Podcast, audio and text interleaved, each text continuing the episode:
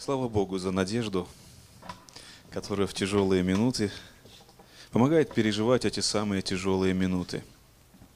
Слава Богу. Я буду проповедовать, у нас еще осталось время. Проповедь называется так: «Дорогу царю» или «Время посещения».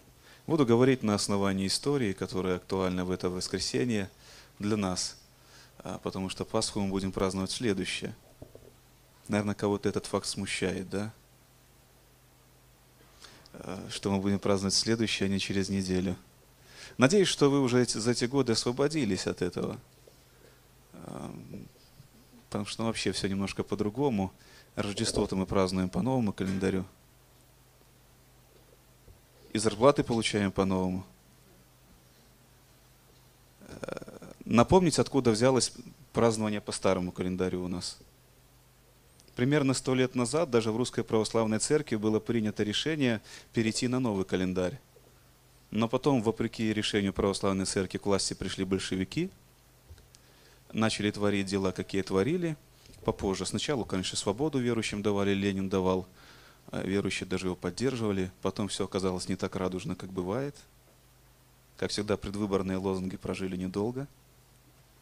Это к тому, как стоит цепляться за обещания этого мира, даже за те надежды, которые верующим сулят. И Православная Церковь решила, это уже при очередном епископе, отмежеваться от дел мирских даже на уровне календаря, выразить свою инаковость, есть такое понятие. И поэтому решили праздновать, жить по старому календарю. В этом нет ничего, в принципе, такого сакрально-духовного. На то время это было актуально. А сегодня никто не переходит на новый календарь, потому что будет разделение из-за консерватизма мышления. И не все хотят смириться с тем, что они просто законсервировались, закрылись и не хотят здраво посмотреть на вещи. Просто непривычно.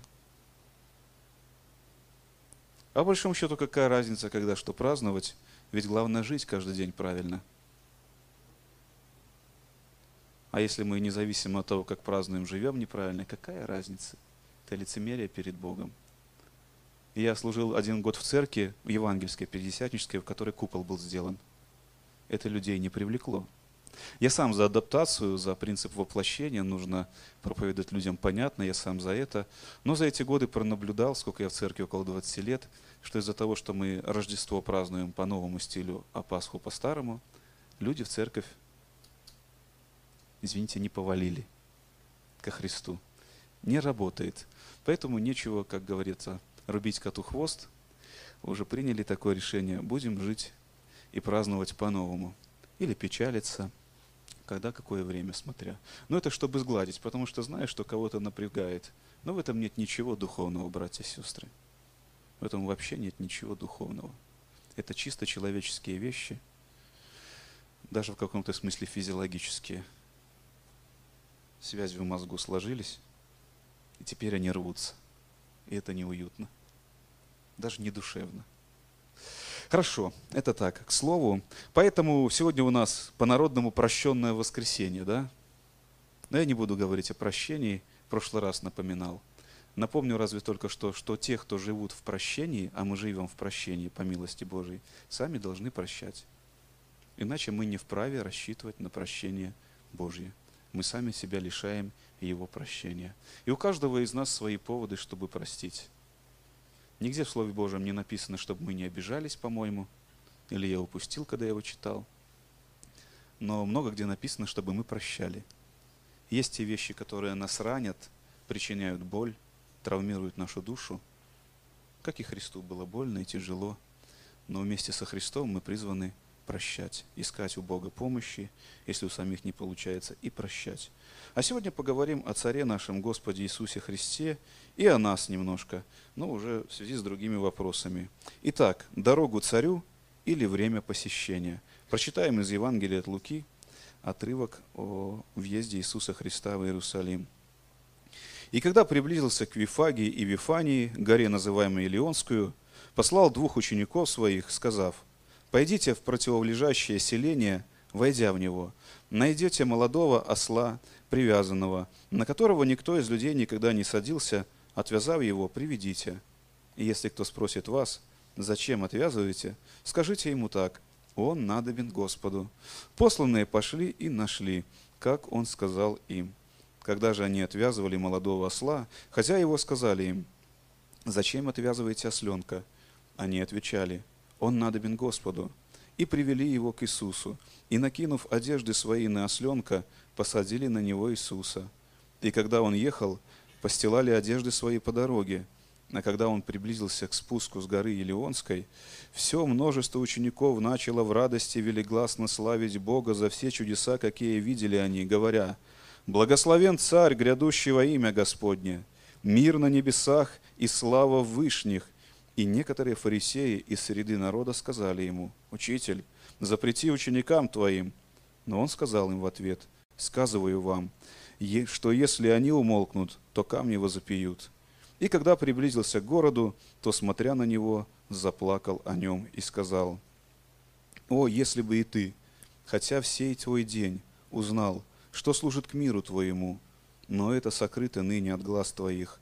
Ибо придут на тебя дни, когда враги твои обложат тебя окопами и окружат тебя, и стеснят тебя отовсюду, и разорят тебя, и побьют детей твоих в тебе, и не останется в тебе камня на камне за то, что ты не узнал времени посещения твоего».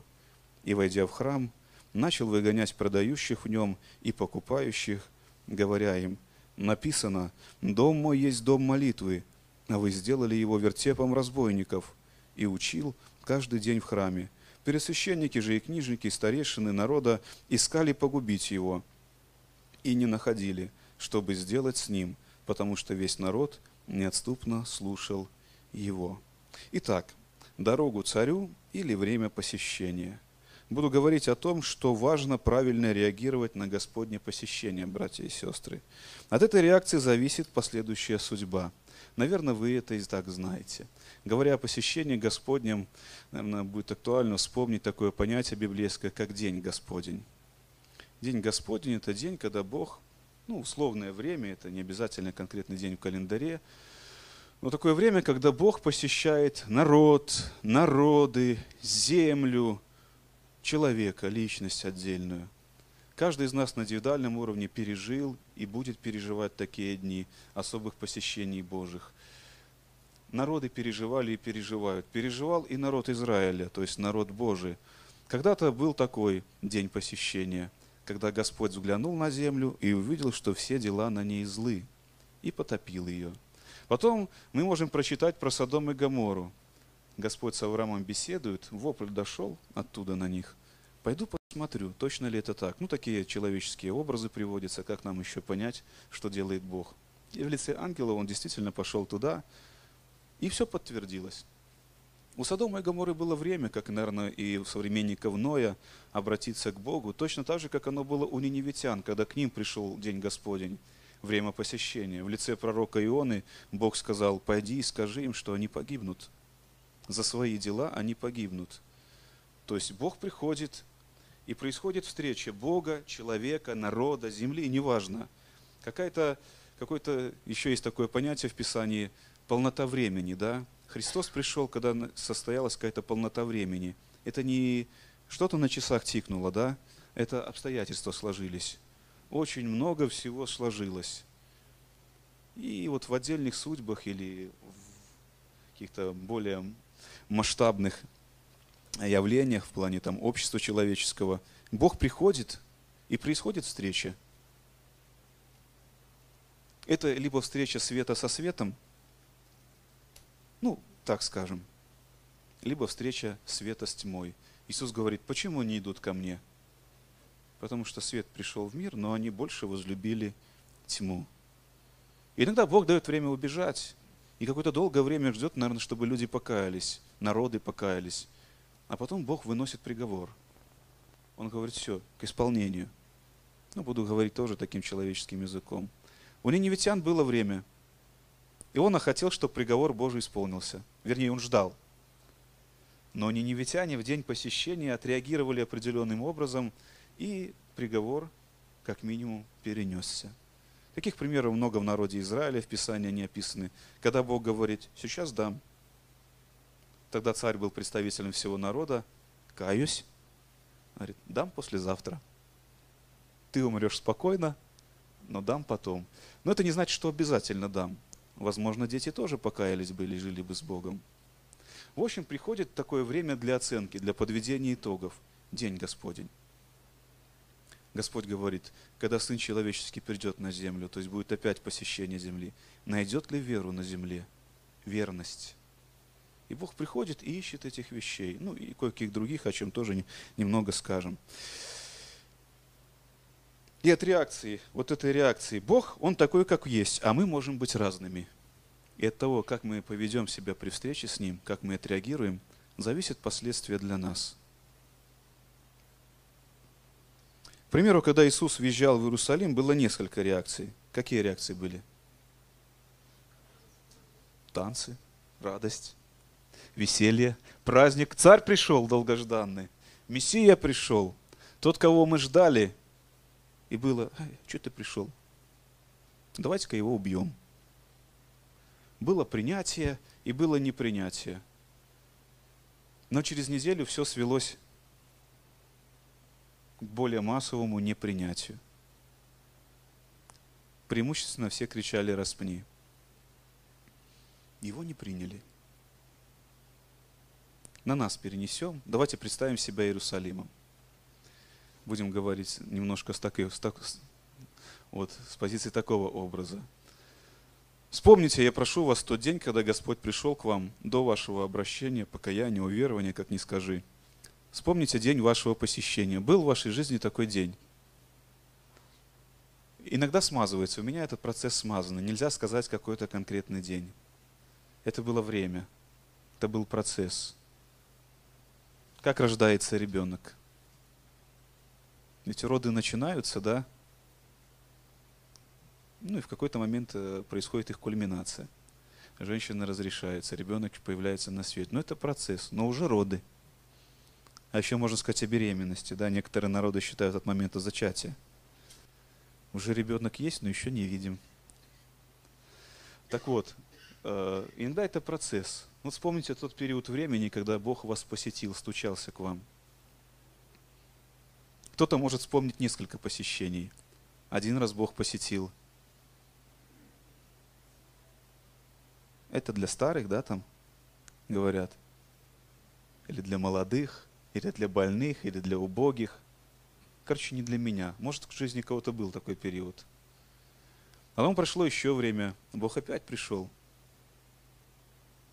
А за нас кто-то упорно молится, молится, молится, молится, молится. Господи, спаси душу его. И Бог приходит, и происходит встреча света со тьмой. А так как молятся, да и Бог хочет, чтобы всех спаслись. Он думает так, в уши говорил, души касался, надо коснуться тела. Пускай хоть без ноги, да может войдет Царство Небесное. И, условно говоря, ногу отнимает.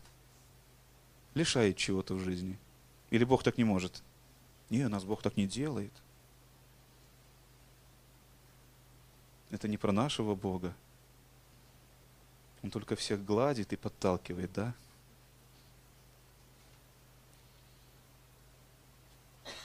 Для нас наше здоровье здесь все, а для Него вечность наша все. И поэтому здесь Он может лишить нас чего хочешь. Всего того, что мешает нам войти к Нему потом. Потому что что бы у нас здесь не было, оно все закончится. И вот приходит еще один раз Господь. Ведь и к Израилю много раз приходил. В разном обличии. И к нам приходит еще раз и говорит, ну дай-ка вот лишу тебя чего-нибудь. К сожалению, по-хорошему не понимаешь. А они все за тебя молятся и молятся. Благословляют и благословляют. Дам тебе самое великое благословение. Еще один шанс. Лишу тебя всего. Вот это благословение.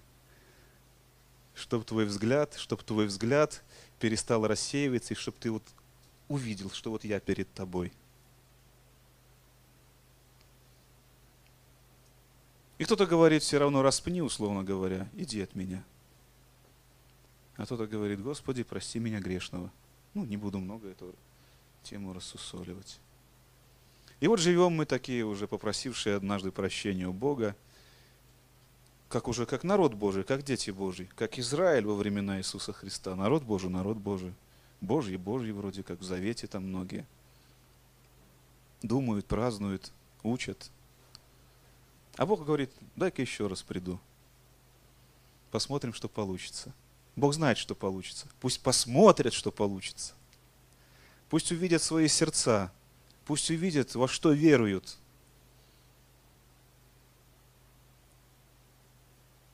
И ходит, и кто-то обращает внимание на него и начинает ходить за ним снова. Учиться у него, смиряться перед ним, обновляться. А кто-то заговорчинее думает, а может распнем? Достал жизни учить. Мы же вроде научились жить. Что тебе мало? Он приходит и поправляет нас. Уже к верующим приходит. Говорит, давай для начала навозом обложим, говорит. Давай сначала создадим хорошие условия. Может, он тогда, когда у него будет что-то получаться, скажет слава Богу и начнет жить более свято, любить. Удалим немножко проблем. Так, с навозом не прошло. Давай, может, пообрезаем трохи? Что-то там еще плод есть, чтобы больше было. Давай-ка, может, его обрежем, ногу отнимем. Видно, что если там у Бога математика своя, так если это сложить с этим, если вычесть ногу из этого уравнения, то результат получится больше. У каждого своя нога, да? Под этим образом понимаете, что хотите, кому что дороже. То же самое и с нами, братья и сестры, как и с народом Божьим. Я не буду читать много притч, но Иисус на эту тему приводит их. О том, как он приходил, хозяин, ожидая плодов, а его то побьют, то погонят. Те, кому он дал виноградник для возделывания. Ожидал плода, а его нету. Итак, у встречающих Иисуса были разные чувства. Это мы говорим о чувствах при виде царя. Одни радуются, когда Господь посещает, или обстоятельства подсказывают, что вот он уже близко. Другие говорят, а, Господь, я еще подветреницу не подшил. Это я про себя. Еще не увидел дом свой завершенным. Еще грядочки не построил в стиле гробиков. Еще все красиво не оформил. Еще хочется райок там все на 800-ках сделать. Но я утрирую, но искушение есть. Но мне Бог еще когда я начинал строить, сказал, не привязывайся. Будь готов, когда скажу. Да, встать и пойти. И вы знаете, привязываешься. Мы привязываемся ко всему, на что тратим время. Даже вот сидят сестры, братья, кто с созависимыми занимается или с зависимыми людьми, кто-то пережил это в своей семье, независимо от занятий. Мы даже привязываемся к тому, кто нас насилует каждый день, извините. Морально пускай. И потом плачем, когда теряем его иногда. Люди плачут, я видел.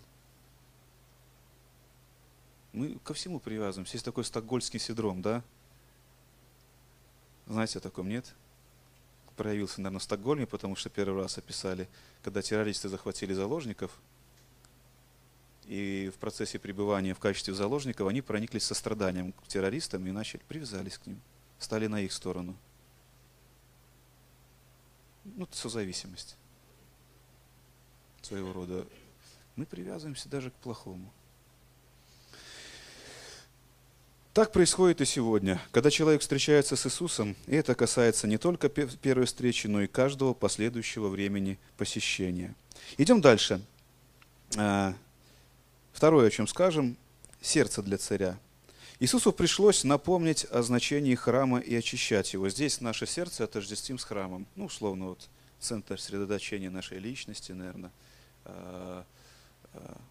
кладовую нашу. Привязанности, ценностей, сложное понятие, его пытаются просто описать. Для меня оно до сих пор сложным является, это сердце. Но все мы на этот счет что-то думаем, да? И вот сравним храм с сердцем. Иисусу пришлось напоминать, для чего Он служит.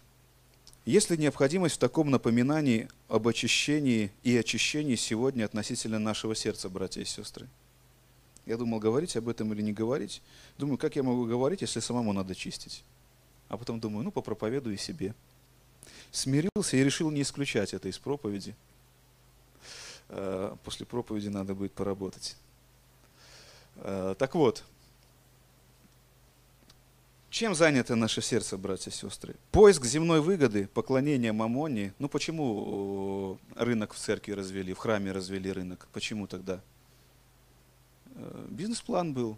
Так, этих животных ваших, у них что-то усматривали, не то, ты купи то по завышенной цене. Специально, сколько я помню, не обновлял это, но кто-то из вас лучше может помнить. Специальная валюта была храмовая, за которую только можно купить, и которую можно по специальному курсу, конечно же, не выгоду пришельца, паломника, да, обменять.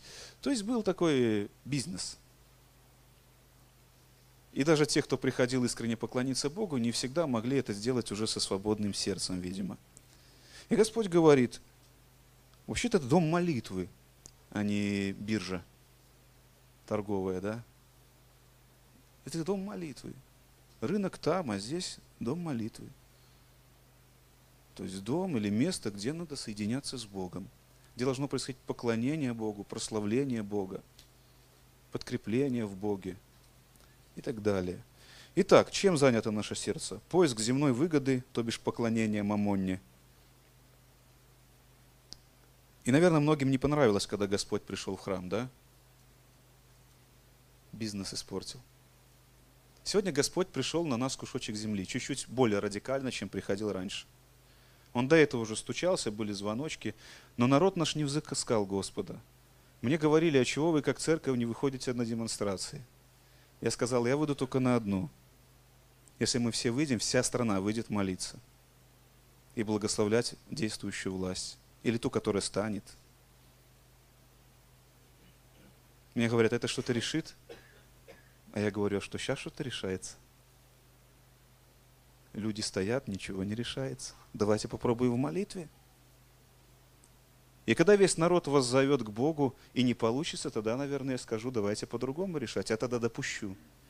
Но пока мы не исчерпали возможности духовные, религиозные, христианские, не надо к другим прибегать, особенно верующим людям.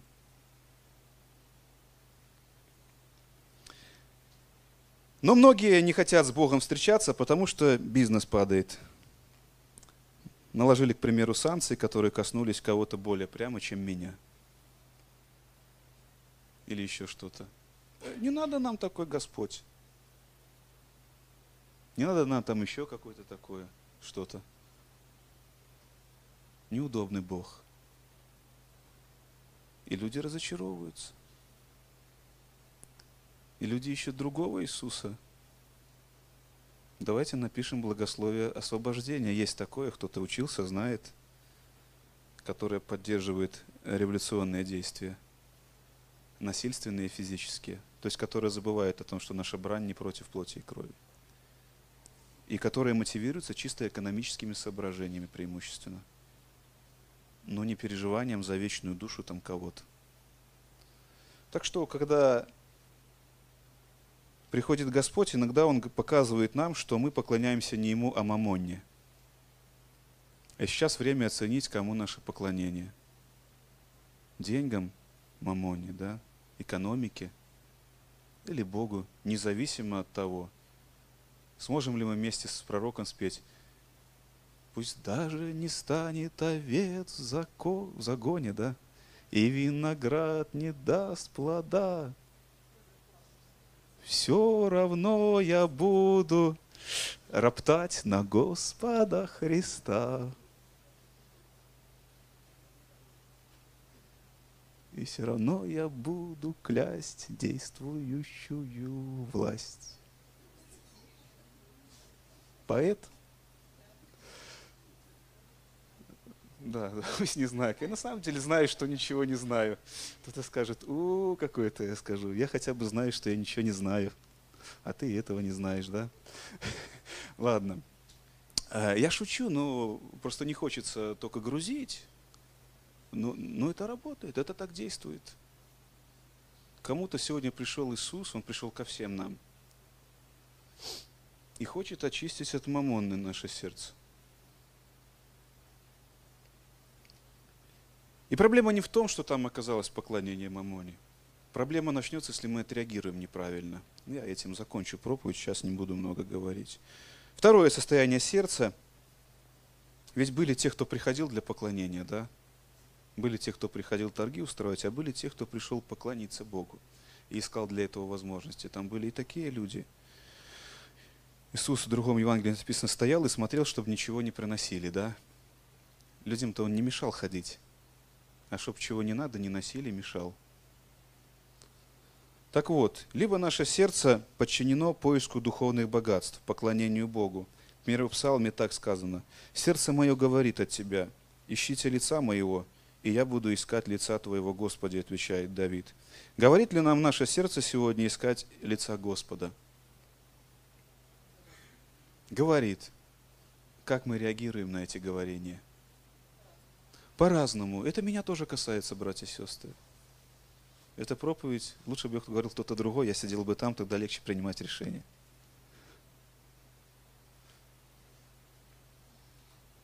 Бог говорит, чтобы мы искали лица Его. Есть другая история о том, как наше сердце может быть склонено. Я прочитаю довольно большой отрывок из Писания. Это откуда у нас? Все из того же из Луки, 12 глава. «Некто из народа сказал ему, учитель, скажи брату моему, чтобы он разделил со мною наследство. Он же сказал человеку тому, кто поставил меня судить или делить вас?» Это к вопросу о том, чем должна заниматься церковь и чем не должна заниматься. Даже Господь не занимался некоторыми вопросами. Занимающихся ими хватает в мире. При этом сказал им, смотрите, берегитесь любостяжания, то есть тяги к накопительству, да, к богатству. Ибо жизнь человека не зависит от изобилия его имения. И сказал им притчу. У одного богатого человека был хороший урожай в поле, и он рассуждал сам с собою, что мне делать? Некуда мне собрать плодов моих. И сказал, вот что сделаю. Сломаю житницы мои и построю большие, и соберу туда весь хлеб мой и все добро мое. И скажу душе моей, душа, много добра лежит у тебя на многие годы. Покойся, ешь, пей, веселись. Наверное, кто-то 1,5 месяца назад так говорил.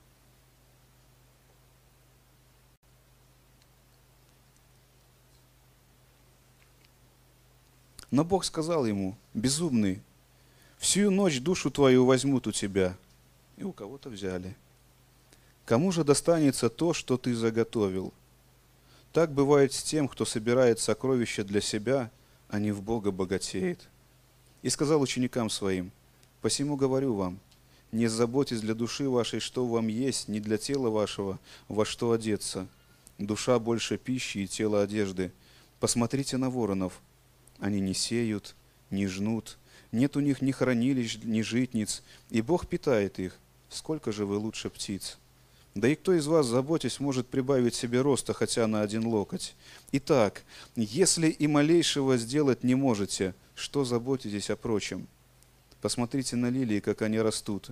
Не трудятся, не прядут, но говорю вам, что и Соломон во всей славе своей не одевался так, как всякая из них. Если же траву на поле, которая сегодня есть, а завтра будет брошена в печь, Бог так одевает, то кольми паче вас, маловеры. Итак, не ищите, что вам есть, ни что пить, и не беспокойтесь, потому что всего этого ищут люди мира сего. Ваш же Отец знает, что вы имеете нужду в том. Наипаче ищите Царствие Божие, и это все приложится вам. Вот чем может быть наше сердце занято еще по-другому храм. Либо поиском только материального, того, что плоти нашей касается, либо прежде всего там есть ориентир на духовное. И здесь нам нужно периодически переоценку производить. И сейчас в том числе хорошее время для того, чтобы переоценить. Когда-то для этого нам требовались усилия.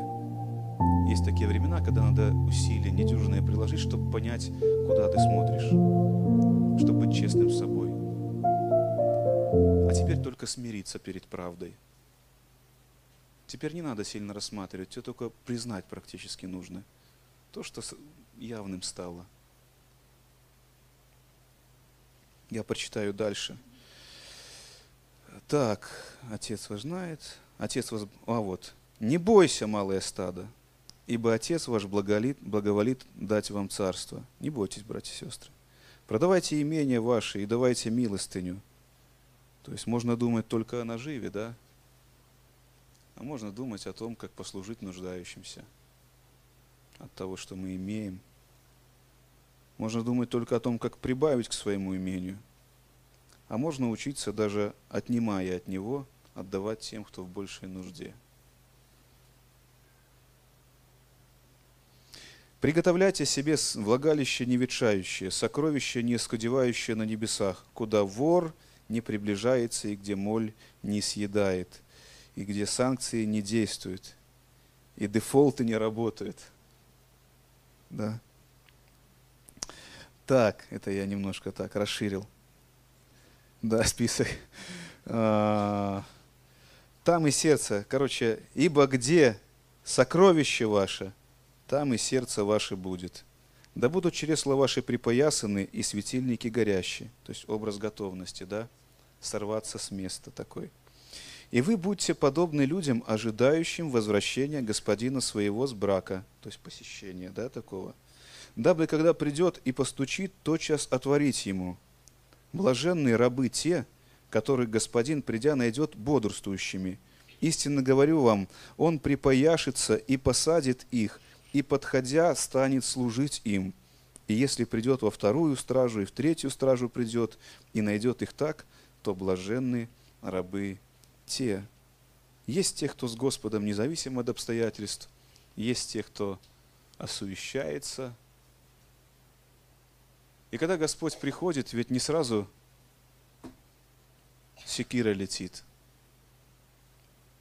Посещение Божие – это всегда время. По Израилю он ходил 3,5 года, говорят, да, подсчитывают.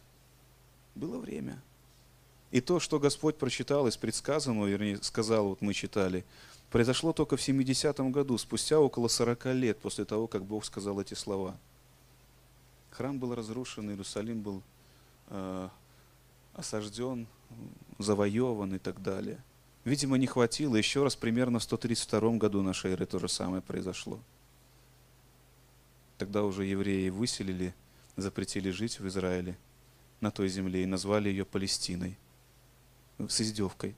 Филистия. Филистимляне – самый главный враг евреев через всю историю, ну, в Писании. Ну, один из главных. Ее так назвали, эту землю, Палестиной, то бишь Филистией. Вот Бог дает время. Третье, о чем сегодня я хотел сказать, об итогах встречи царя. Для Иерусалима были возможны разные варианты будущего, зависящие от реакции на посещение Господа. Так эти варианты возможны и для нас, братья и сестры. Еще раз повторюсь, может плохо, что иногда мы встречаем Господа не так, как Он надеялся или ждал от нас. Но если нам дано время, намного хуже будет, если мы не поправим положение дел. Господь приходит для того, чтобы мы исправились. Преимущественно для этого. Если мы еще здесь, то для этого. А если уже там, то все. Итак, один из вариантов, о котором я только что рассказал из истории, это гибель. И Господь предсказал, потому что вы не узнали времени посещения вашего, не поняли. Не приняли. Погибнете. Так гибнет всякая душа человека, который не принимает Господа. Она пожнет вечную гибель. Хотя здесь может даже все довольно неплохо сложиться. Ведь гибнуть духовно можно по-разному. Можно всю жизнь страдать морально, физически, от какого-то недуга, от обстоятельств, и злиться на Бога, не принимать Его, роптать. А можно жить в шоколаде, как говорят, жизнь как сметана, и не принимать Господа, а поклоняться сатане, все царства там мира иметь, все богатства, и не принимать Его. И в итоге гибель, второй смертью эта гибель называется в Писании.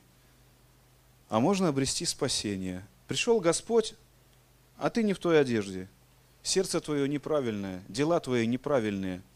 И прежде чем вот произошли все эти события, которые мы прочитали из 19 главы Луки, там была предыстория. В Иерихоне она происходила. С 1 стиха 19 главы прочитаем. Потом Иисус вошел в Иерихон и проходил через него. И вот некто именем Захей, начальник мытарей, человек богатый, искал видеть Иисуса. Кто он? Но не мог за народом, потому что мал был ростом, и, забежав вперед, влез на смоковницу, чтобы видеть его, потому что ему надлежало проходить мимо нее. И Иисус, когда пришел на это место, взглянув, увидел его и сказал ему: «Захей, сойди скорее, ибо сегодня надобно мне быть у тебя в доме». Посещение. Иисус пришел к Захею. И он поспешно сошел и принял его с радостью. Один из вариантов реакции, о которой мы говорим. «И все, видя то, начали роптать». Другой вариант. «И говорили, что он зашел к грешному человеку. Захей же, став, сказал Господу: „Господи, половину имения моего я отдам нищим, и если кого чем обидел, воздам вчетверо“. Иисус сказал ему: „Ныне пришло спасение дома сему, потому что и он сын Авраама, ибо Сын Человеческий пришел взыскать и спасти погибшее“».